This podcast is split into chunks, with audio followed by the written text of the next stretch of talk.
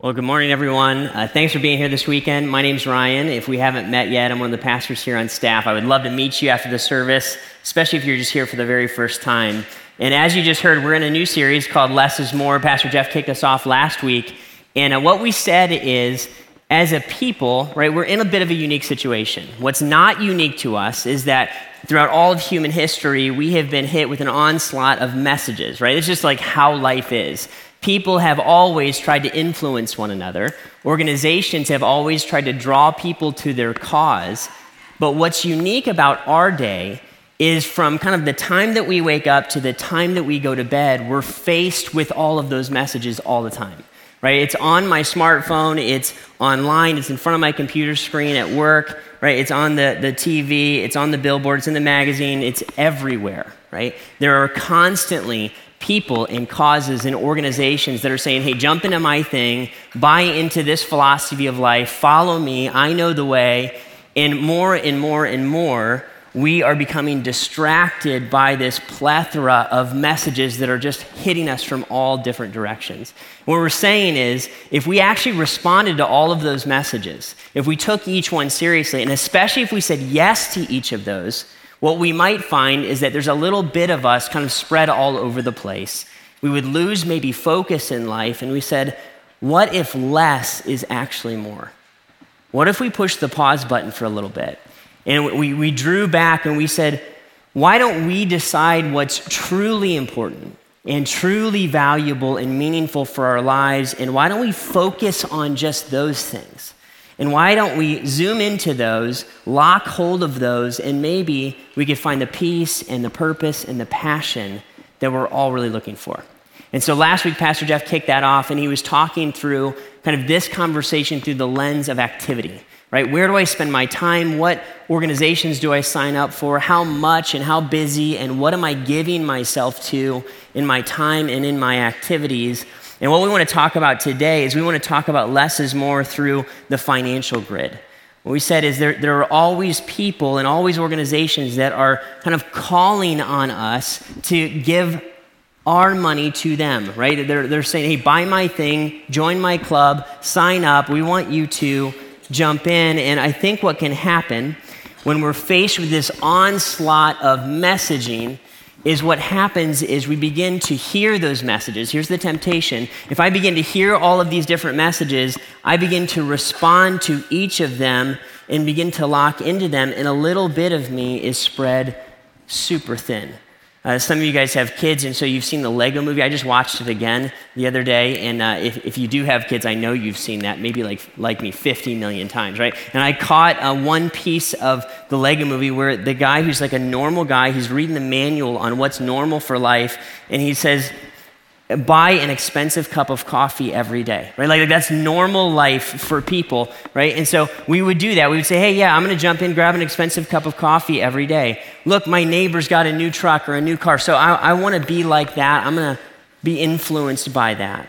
Ladies, you see this happen sometimes, right? You look at each other's clothes or your shoes or your scarf. Where'd you get that? Oh, I got it on sale. It was down at this store. And you want to, right? Whenever that conversation's happening between women, I usually take that opportunity just to pause and zone out. And then I visualize my wood pile, you know, and I just imagine. Some of you guys know, you know what I'm talking about. You replay the OSU game in your head, right? You just take a moment to go to your happy place. But right, whatever it is, I give a little piece of myself to whatever's calling on me. You know, it's the keeping up with the Joneses, and they got a bigger house, so I want a bigger house, and they got a newer this, so I want a newer that, and that kid got a new iPad, so now my kid wants a new iPad, and I was at Upward yesterday, and I saw that kid's got new basketball shoes, so now my kid wants new basketball shoes, and it goes on and on and on, and I'm at line in Target, and they're like, hey, do you want to give just $1 to this cause that's life or death, and you look at a cashier in the eye, and we're like, man, I'm just a jerk if I don't give them $1, here you go. Right? And on it goes, and they're little tiny touches all day long. But before we know it, we have given our finances all over the place, and sometimes it gets to the point where we don't even know where our money's going. Right? If there's not a plan, and if there's not an intentionality, a little piece of my wallet, so to say, is spread all over the place. And the real question is, man, where is this thing leading me? Right? If I'm living like this, where is this actually taking me? I think it's actually this week for most of us that you'll get your W-2 or your 1099 or whatever, statements you get about your income. And it doesn't really matter how much it is, but you ever have that feeling when you look at it and you think, like, where did this go? Where did I spend this year, right? Where did that amount of money end up? Because I know I don't have it anymore, right? It's gone, but where did I invest it? Where did I leave it? Is there a place, kind of a trail behind me where I can look back and feel good about the things that I've invested in? So I want to look at this situation because I think this is becoming more and more normal. Some of us are going to find ourselves here more than others, but why does this even matter, right? If I don't know where my money's going, is that a problem? Is that an issue? Or is it no big deal? It's a question worth asking, and I think what we can do is look at some of the things that Jesus said and begin to get some perspective on this. Jesus talked more about money than heaven and hell combined, and what we're going to see today is, I think, something that is deeply impactful, and we're going to look at some verses that I think if we get a hold of these, will change the way that we interact with money forever, right? Unbelievable stuff, and Jesus is going to point us as the creator of all things, the creator of money. He's going to give us some insight into money that I think is absolutely mind-blowing. So let's go ahead and turn there. If you have a Bible with you, grab that. If you don't have a Bible or a newer translation of the Bible, we would love to have you just stop for a minute, grab a Bible underneath the chairs around you. You can use that today, and then you can take that home with you. We would love for you to have your own personal copy of God's Word. So make sure to take advantage of that if you don't have a Bible yourself. So we're in Matthew chapter 6, verses 19 through 21. Grab a Bible underneath your chair or smartphone. You can jump onto YouVersion. You can just listen along here as well if you'd like to. Matthew chapter 6, verses 19 through 21. Jesus is talking. He's in a section of Scripture we call the Sermon on the Mount. And he's laying out a series of teachings about all kinds of things. And in this section, he's talking about money. Here's what he says, Matthew chapter 6, we'll start in verse 19. Here's Jesus. Do not store up for yourselves treasures on earth, where moths and vermin destroy, where thieves break in and steal. But store up for yourselves treasures in heaven, where moths and vermin do not destroy, and where thieves do not break in and steal. For where your treasure is, there your heart will be also. I'm going to say that again. For where your treasure is, there your heart will be also. Because you got to hear what Jesus is saying here, and specifically in that last verse in 21. Here's what Jesus is saying. Jesus is saying, when I take chunks of my money and I invest them in things, when I take little pieces or big pieces and I make purchases or I make investments and I move my money and I spend my money, what I need to understand is that it's not just money. It's no big deal. I'm throwing it all over the place. Who cares? Here's why. My money is attached to my heart. My money is attached to my heart. Right? When I invest in something, when I purchase something, there's a little piece of my heart that's going to follow that. Why? My heart follows my treasure or my money. So when I begin to see that I have said yes to all of these things, what I've also said yes to is my heart following those. And that's why we can be left with a couple different scenarios if this is where we find ourselves. We can look at ourselves and say, because my money has been scattered everywhere, my heart has been scattered everywhere, and that's why at the end of the day, I don't even really know where either of those things are. I can't look back and trace and say, here's where my money went. Here's where my heart is. Here's my passions. Why? Because it's been almost dealt with recklessly or carelessly. I've given myself all over the place, and I don't even know where I've landed. That's one scenario. Another scenario is that I have given my money to things that are not actually a reflection of my values. And so I find myself having more passion for things that I really don't want to have passion for. I'm more fired up about a cable show or a TV show or a sports team than my family or than something that's actually a deep priority in my life. Why? Because I've invested in it. I've made deposits into that, and my heart has followed those investments. Walk with me another step. We looked and we saw that my heart follows my money. Last week, Jeff opened this up for us, and he said, I think this is really the verse that's going to guide our series. Proverbs chapter 4, verses 23. Let me just read it. You don't have to turn there. The writer of Proverbs, full of wisdom, he says this, above all else, guard your heart. Why? For everything you do flows from it. Here's what I want us to walk away with. One way to guide and guard my heart is to look at where my money's going, right? If I'm looking at my situation in life and I'm not finding peace, especially in the financial arena, right? So finances are one of the major reasons for anxiety, for marital strife, right? For stress. And if I look, I'm saying, I don't have peace. My heart is not at rest, and especially in this arena.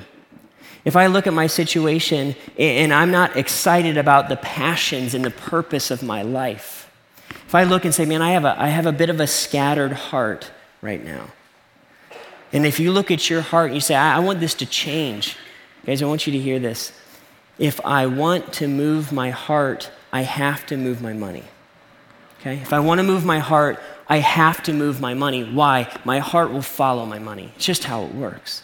Jesus is locking into that principle in a truism that I think is general for all of us, that kind of if you're a Christ follower or not, what I have to recognize is that where I'm choosing to make that investment ultimately is going to be the place where my heart's going to land, at least in a little bit, right? And you can watch it happen in examples in your life. You ever buy stock in a company and all of a sudden you care about that company, right? You buy Starbucks or Chipotle or Walmart stock, and all of a sudden you care about those companies. You make a purchase of a new vehicle, and all of a sudden you have an unexplainable affection for a chunk of metal with four tires, right? You're like, I care about this. I shine it, I polish it, I insure it, I make sure that nobody dings it at the grocery store. I care about this thing. My heart is following my unique piece of metal, right? Because I purchased it. That's what happens. And that's true of all things. You buy a boat, all of a sudden you care about boats. You buy that new car, and you see those new cars all over the place. Because your heart's following your money, it's how we work.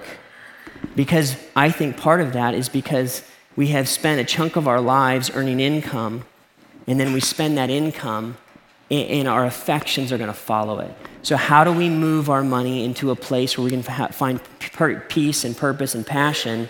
Here's what I think needs to happen. We look at our money and we look at our heart, and we surrender both of those things to Jesus. All right, Lord, I want you to be my financial advisor, per se. Will you help me to get some wisdom and insight in what this needs to look like?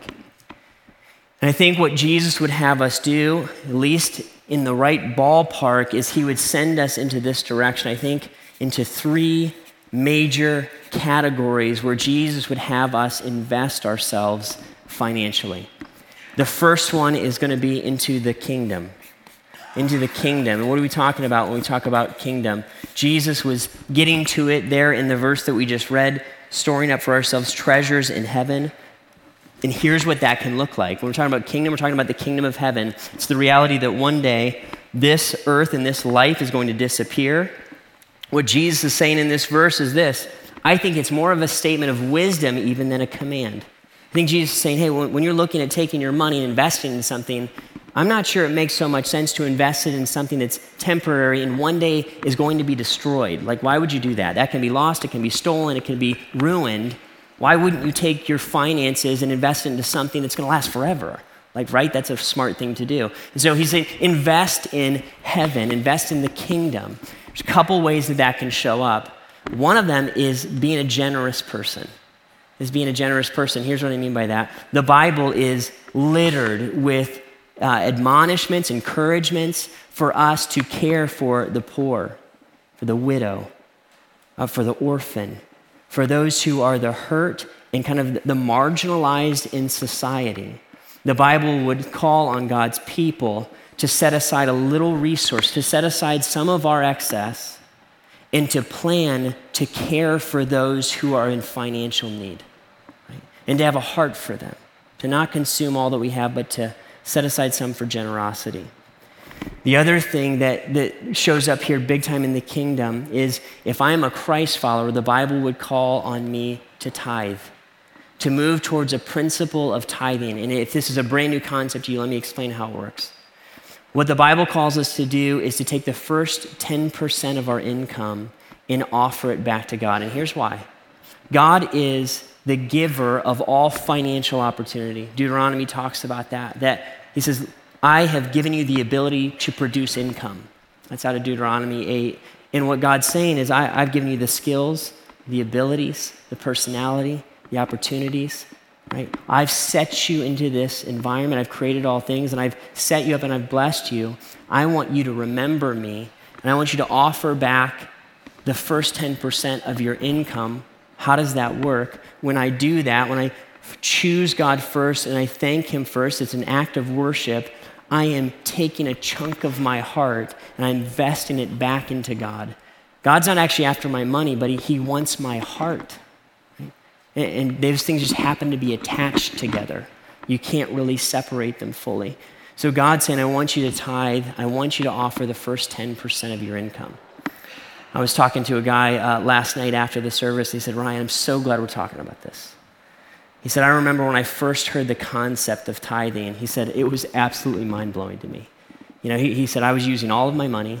There was no room in the budget to tithe. Like, that's a lot of money, 10%. The thing about 10% is it's a lot of money for everybody. It's 10%. And he said, I couldn't make one big leap into it, but I slowly started working into it. And he said, I'm so glad that I did. I watched my passion for Jesus explode, and slowly but surely, I moved towards a place where I could give financially.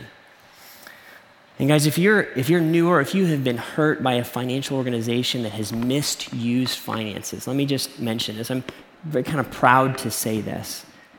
If you are new to Grace Church, you know, and you don't feel comfortable yet, and you're a Christ follower, and you don't know yet if you can trust Grace, because what I would say to you is don't give here, give somewhere else. But invest your heart into the kingdom, right? If you're not ready to give at Grace Church, that's okay. It's no big deal. We don't actually want or need, we don't need your money, right? We want your heart. We want your heart to be after Jesus and after the kingdom. If you're not ready to do that, don't worry about it, but move towards it and make sure your heart is planted in the kingdom.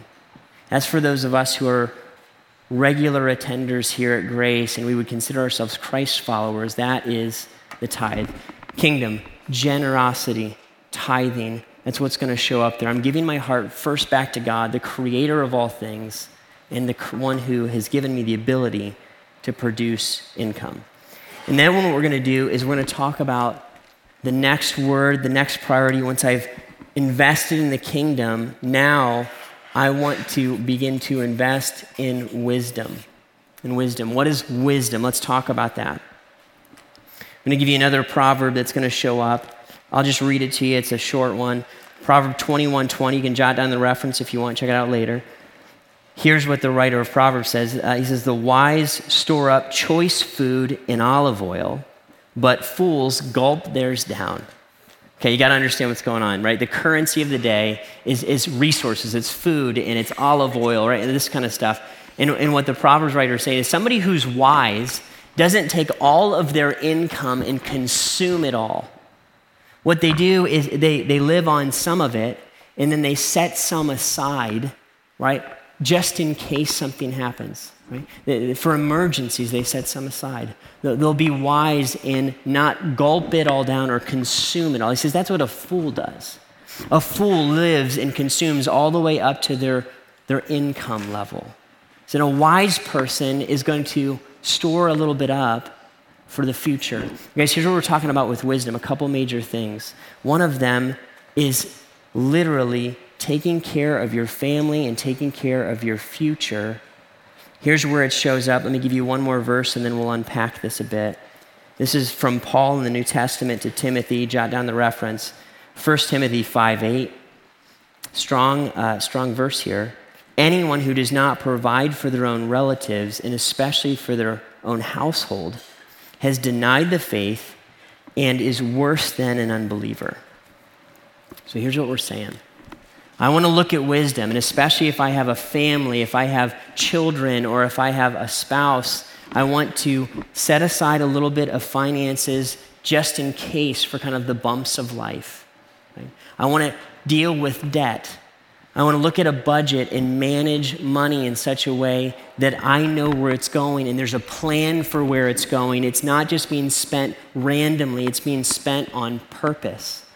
Right? It's one of the things I try to teach my kids. You guys ever have this happen where you walk through the grocery store and then like the dreaded checkout aisle comes? You know, in the evil marketers, they put the bubble gum, you know, like right here where my 4-year-old's like, I want that, you know? And we just have this rule of like, we're not going to buy anything from this checkout aisle ever, you know? Like, it's never, Dad, can we do it? Nope, it's like never going to happen, ever. Why?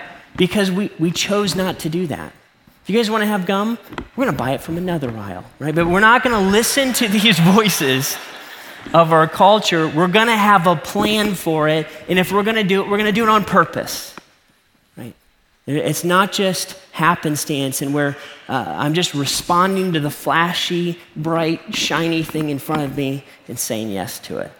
I wanna have a plan, and I wanna have wisdom, and I want there to be a budget, and I want there to be an emergency fund, and I wanna address debt, and I wanna save for the future, and begin to have wisdom providing for the people in my life. Paul's going to say, this thing's a big deal.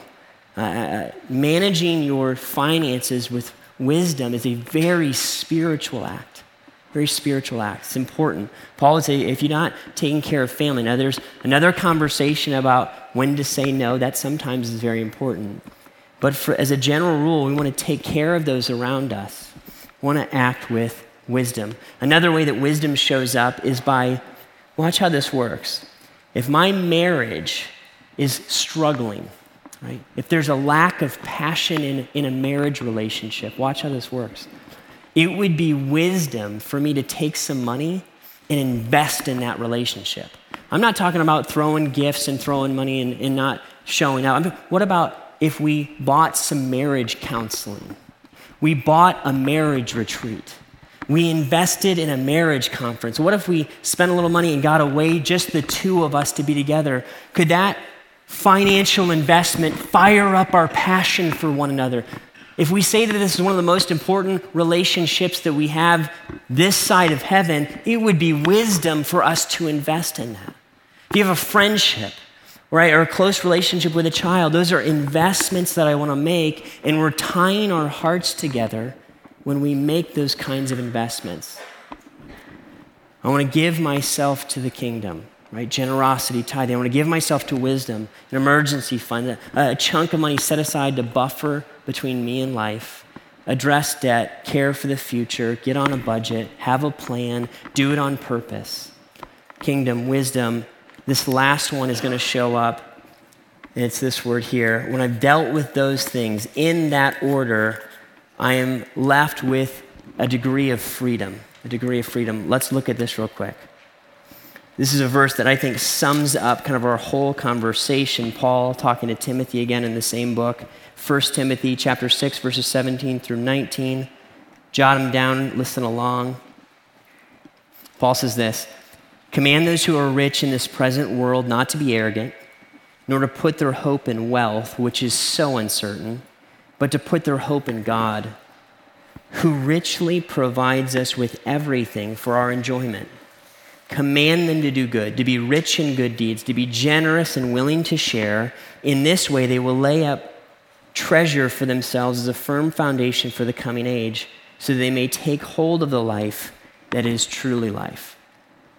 Paul's going to say, man, when I've been faithful to God, right? I've been generous, and I'm working towards tithing, or I'm tithing. I'm dealing with wisdom.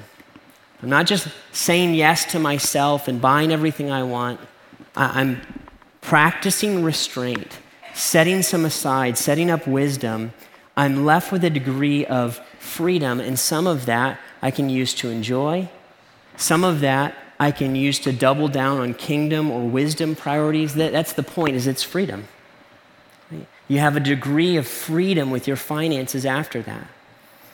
And guys, once we've given ourselves in this order, we kind of have the character to know how to deal with this at that point. Let me tell you, I've done both of these, right? So when I have given myself to the kingdom and I have been faithful to take care of my family and I've saved up cash to go on vacation, that vacation feels a whole lot different than if I have ignored God, been reckless or careless with my family and my future, and I put the vacation on a credit card. Those are two totally different vacations, aren't they? When I've been faithful to the Lord and I've been taking care of the family, taking care of wisdom, the meal tastes different when we want to go out and spend a little money and enjoy it. The new thing, the purchase that I want feels different. There's not a guilt residue over it. Why? Because I've invested in the priorities as I know Jesus would have me invest in them. There's freedom. I can take what God has given me, the excess, and I can begin to use it to enjoy, double down on the kingdom, double down on wisdom. It's kind of up to you. Pursue a passion, you name it. Guys, I get pretty fired up about this conversation. I know it's money and I know it's touchy. And it's touchy because it's so close to our heart. But the reason that I get fired up about it is this. There is an unbelievable opportunity cost that happens when I move from here to here, right? If I'm being careless and reckless with my heart and my money, by saying yes to all of these things, without a plan, without a purpose, I am inadvertently saying no to many of these things, right? If I flip the order on these and I give myself first to freedom, this is what I want. I worked for it, I earned it, I get it, right? When I give myself first to freedom, and if I have any left over, I'll take care of the family, and then the scraps go to the kingdom. The opportunity cost, right? There's an opportunity for me to move my heart towards the kingdom, towards the things that I really care about in my family. And guys, what I'd love for us to see happen is that our budgets at the end of the year, right? The financial data would reflect the actual priorities of our lives. Like when we look back and look at the budget, or however you keep the numbers, your checkbook, your credit card, whatever you do, when you look at that information, you can look back at that and say, that is a reflection of my actual values. And those are the passions of my heart. I can't look back at it and say, I don't even know what I spent that stuff on. How did that even happen? Because here's the thing. If I'm looking for peace, do you think peace would come when knowing I've done what God's asked me to do? Would peace come if I have addressed the needs and the cares of my family, or I've taken care of them? Would there be an unbelievable sense of freedom if I worked through finances in that order? Absolutely. Absolutely. Right? I want to be able to look back and say, man, the passions of my heart are reflected in my finances. There's a purpose. Because I'm spending my life, a chunk of it making money, and I want to see that money show up in my values. And wouldn't that be awesome? If we could look back and see our hearts captured in our financial data. I was talking to a guy last night after one of the services, and he said, Ryan, he said, man, I am so glad we're talking. This is a different guy than I mentioned before. He said, 7 years ago, I was in debt $214,000. I wasn't tithing, I wasn't giving, I wasn't tithing. He said, God got a hold of my heart. I began giving, I began addressing debt. He said, I cannot tell you how different my life is, how different my anxiety level is, my passion. He said, it's funny you talked about vacation. He said, I'm going to take my family on vacation. I'm going to take my kids with me. There's a guy in his 50s. He said, it's all paid for in cash. And he's like, the way you're describing it is exactly what I've just experienced. And I watched a guy beaming with life and with joy. I said, man, can I tell that story? He said, absolutely you can. People need to know that this stuff matters.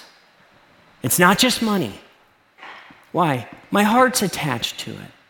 It's not just no big deal. Who cares? Just money. Why? Because my heart is going to follow my treasure. That's how it works. So guys, what do we do with this? What do we do with this conversation? I recognize that some of you in this room are much more financially savvy than I am, you know? And maybe you're seeing this and you're saying, I know exactly what to do with this. Yep, I got it. All I needed you to do was bring it up, thanks. You know, I want to take another look at it and I know what to do with it. You guys do it. You know what to do. Many of you are going to be like me. About 3 years ago, I went and I sat in a Financial Peace University. You guys, that's one of our connect groups we're offering right now. And I learned a ton about this. I learned a ton about budgeting and saving. And this isn't stuff you teach in school, you know? And I learned a ton. And guys, if you're in a place where right now you're saying, this is a problem in my family, or I just need some more information. I bet about 70% of the things I heard in Financial Peace I didn't know before I sat through it. Just learned a ton. If you're in a place where you're like, I need to dig into this because I got to get my head around what this kind of plan could look like, because I would ask you, go to Financial Peace, go to the Connect group. You can walk out those doors, grab somebody at the info desk and say, hey, I don't know what Ryan was talking about with the Financial Peace thing, but I want to do that. There should be no empty seats in that room. They will teach you how to save, how to get out of debt, right? How to set your family up and provide for them, how to be generous, all of that. There's a guy named Dave Ramsey. He's a financial guru guy on video, and he'll walk you through all the steps to that. There's no way we could lay out the whole kind of plan of what this could look like in 35 minutes. So if you know what to do, do it. If you don't know what to do, jump into that Connect group. You will be glad that you did. And guys, I want to recognize that maybe some of us are here and you've come in the last handful of weeks and you're like, this whole conversation's blowing my mind right now. You know, I don't even know if I know Jesus yet. I would want to back the conversation up kind of outside of money. I want to come back here if that's where you are today. The step that's much more important than anything financial, if that's where you are today, is a conversation about Jesus. Guys, I'll just tell you real quick, if that's where you are, what Jesus did for me. I'm a guy who did not grow up in church. I grew up basically living my life for lust and pride. Like those two sins drove my life, in short. And I recognized that sin in my life at about 19, and I heard the message for the very first time that Jesus came and lived a perfect life, never sinned, was willing to die on a cross to pay for my sins. And then that Savior who paid for my sin would raise from the dead, would go, and he today is seated at the right hand of God. He's in heaven. And that he is offering me forgiveness for my sin. And I said, yes. And guys, you can do that if you've never done that before. Now, that's much more important than anything financial. Say yes to Jesus. Yes to his forgiveness, for his sacrifice for your sin. Say, Jesus, I want you to be my God and I want to be your follower. I'm in. Here's my heart. Start there.